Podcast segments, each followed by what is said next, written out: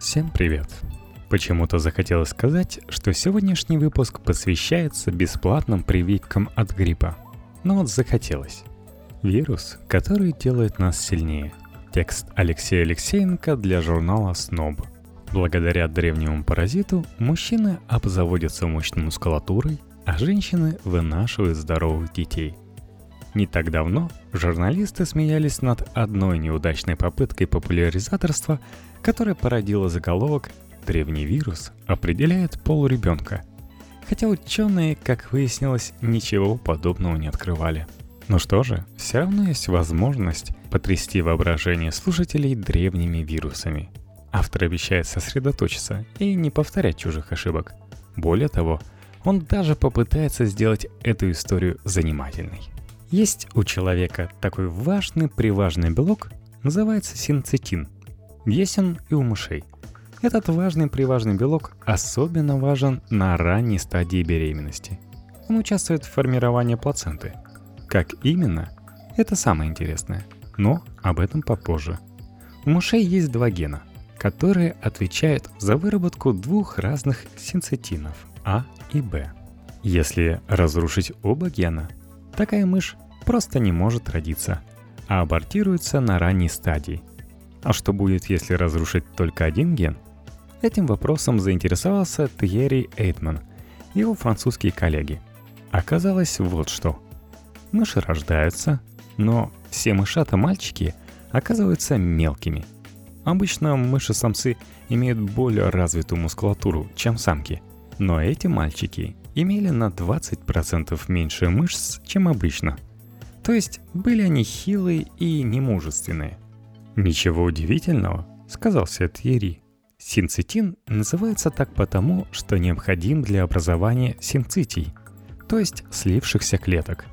А при развитии мышц ключевой момент как раз слияние клеток миобластов. Нет синцитина, мышцы и не растут — а при чем тут, собственно, вирус? Тут нам придется вернуться на целых 16 лет назад. Девушка, которая изучала мужские текстикулы.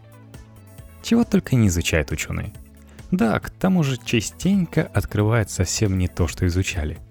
Так произошло с девушкой со странным китайским именем Шами, работавшей в 2000 году в Кембридже. Перед ней была поставлена задача – исследовать белки, которые производятся в мужских тестикулах. Да еще не просто производятся, а выводятся через мембрану клетки. Девушка довольно легко выделила МРНК, кодирующую один из таких белков, а потом, как тогда было принято у молекулярных биологов, стала искать в хромосоме ген, с которого эта МРНК считывается. И вот на седьмой человеческой хромосоме действительно нашелся этот ген, но сам ген был нечеловеческий.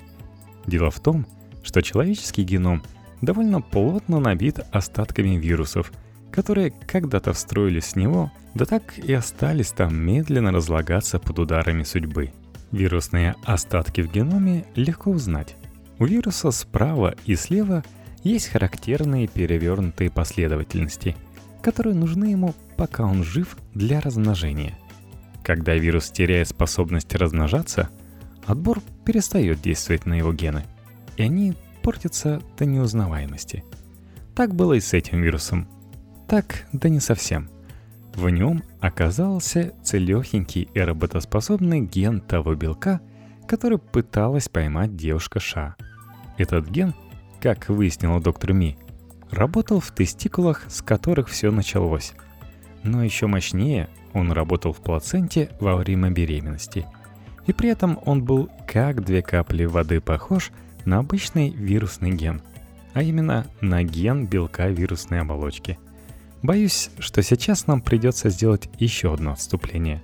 Но зато потом как рванем вперед. Немного о вирусах. Если вы знакомы с ретровирусами, например, ВИЧ, то могли слышать, что у них есть три группы генов. Во-первых, полимеразы. Это гены, которые как раз нужны вирусу для размножения. Во-вторых, группа специфичные антигены. Это всякие внутренние белки, которые могут распознаваться нашей иммунной системой. А в-третьих, гены гликопротеидов оболочки. Эти зловредные гены кодируют не менее зловредные белки, укрывающие нежные части вируса от гнева иммунной системы человека. Есть у них и другая функция. Они обеспечивают проникновение вирусной хромосомы в клетку, то есть прицепляются к клеточной мембране и выворачивают внутрь клетки смертельно опасное содержимое вирусной частицы.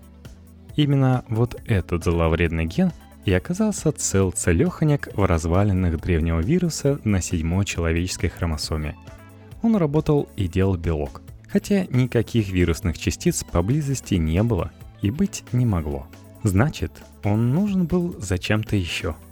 Задумалась Шами вместе со своим научным руководителем и коллегами – и нашла ответ, а затем и опубликовала его в Nature.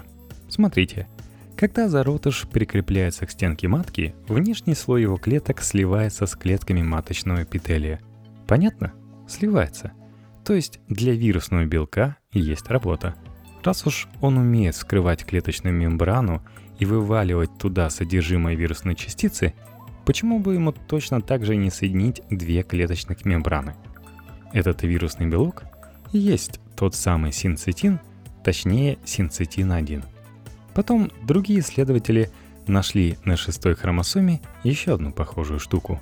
Остаток вируса с активным геном гликопротеина оболочки и назвали его синцитин-2. Оказалось, что оба эти синцитина играют в нашей судьбе очень важную роль. Между делом нашелся и ответ на вопрос. А при чем тут яйца?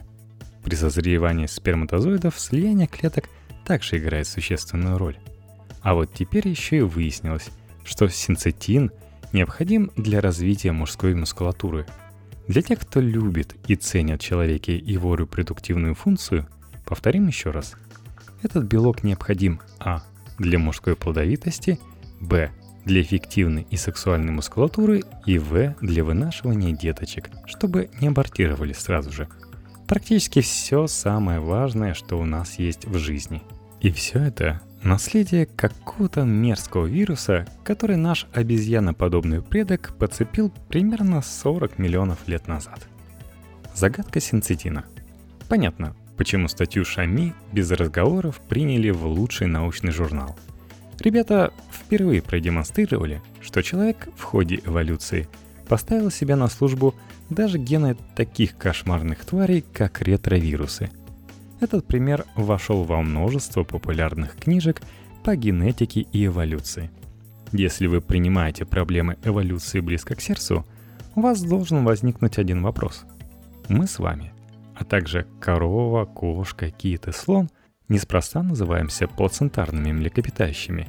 В следующий раз знайте, как себя назвать в субботу утром в зеркале – Плацента, которая связывает зародыш с матерью, главное, что отличает нас от утконоса или крокодила. Наш общий со слоном предок жил минимум 100 миллионов лет назад. А вот судьбоносное событие, встреча с тем самым ретровирусом, произошло максимум 40 миллионов лет назад, уже у обезьян. Как же плацентарные жили до тех пор? Как делали свою плаценту? А вот как. Синцитины есть и у кошки, и у коровы. И мы с этого начали. У мышей.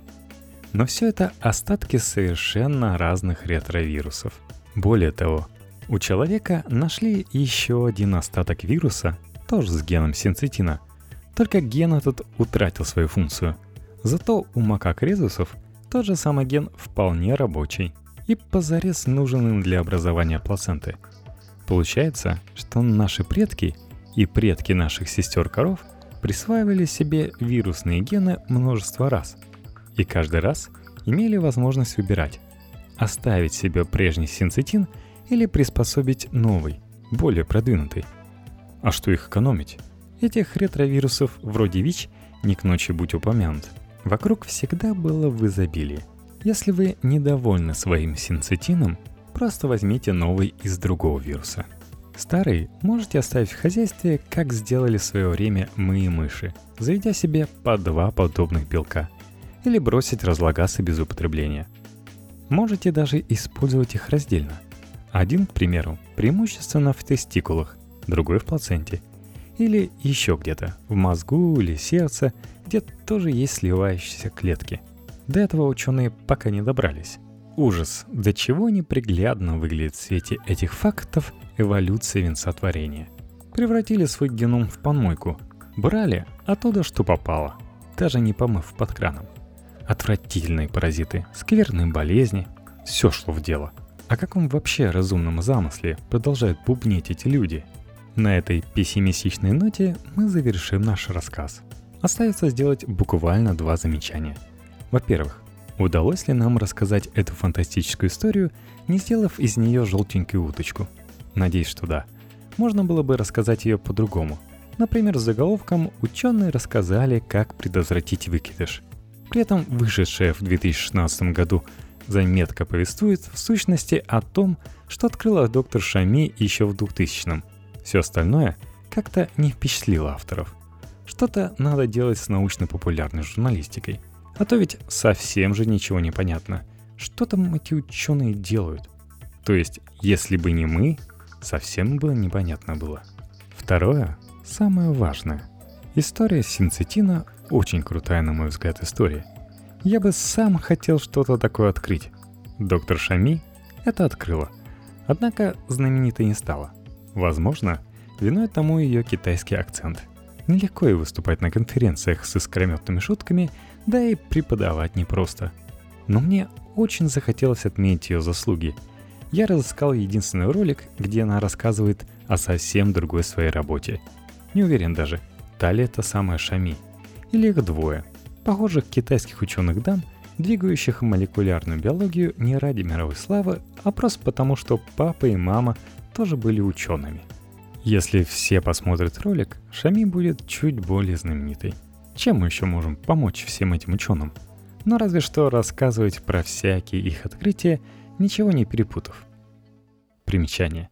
Для чистых сердцем напомню, что гены кодируют белки, и если ген кодирует белок, то сперва с гена считывается МРНК, а потом уже по этой МРНК строится сам белок.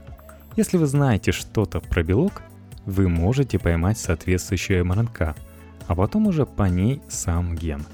Когда не было никакого проекта «Геном человека», именно такой порядок работы был общепринятым. Сперва выуживаем нужную МРНК, а потом смотрим, что там соответствует ей на хромосоме – за годами все портится, в том числе и молекулярная биология. Сейчас после первой стадии сразу лезу в компьютер. Кстати, я в нашей группе ВКонтакте vk.com в подкасте создал топик для добавления ваших статей. Я буду совсем не против использовать найденное вами для того, чтобы сделать подкаст лучше.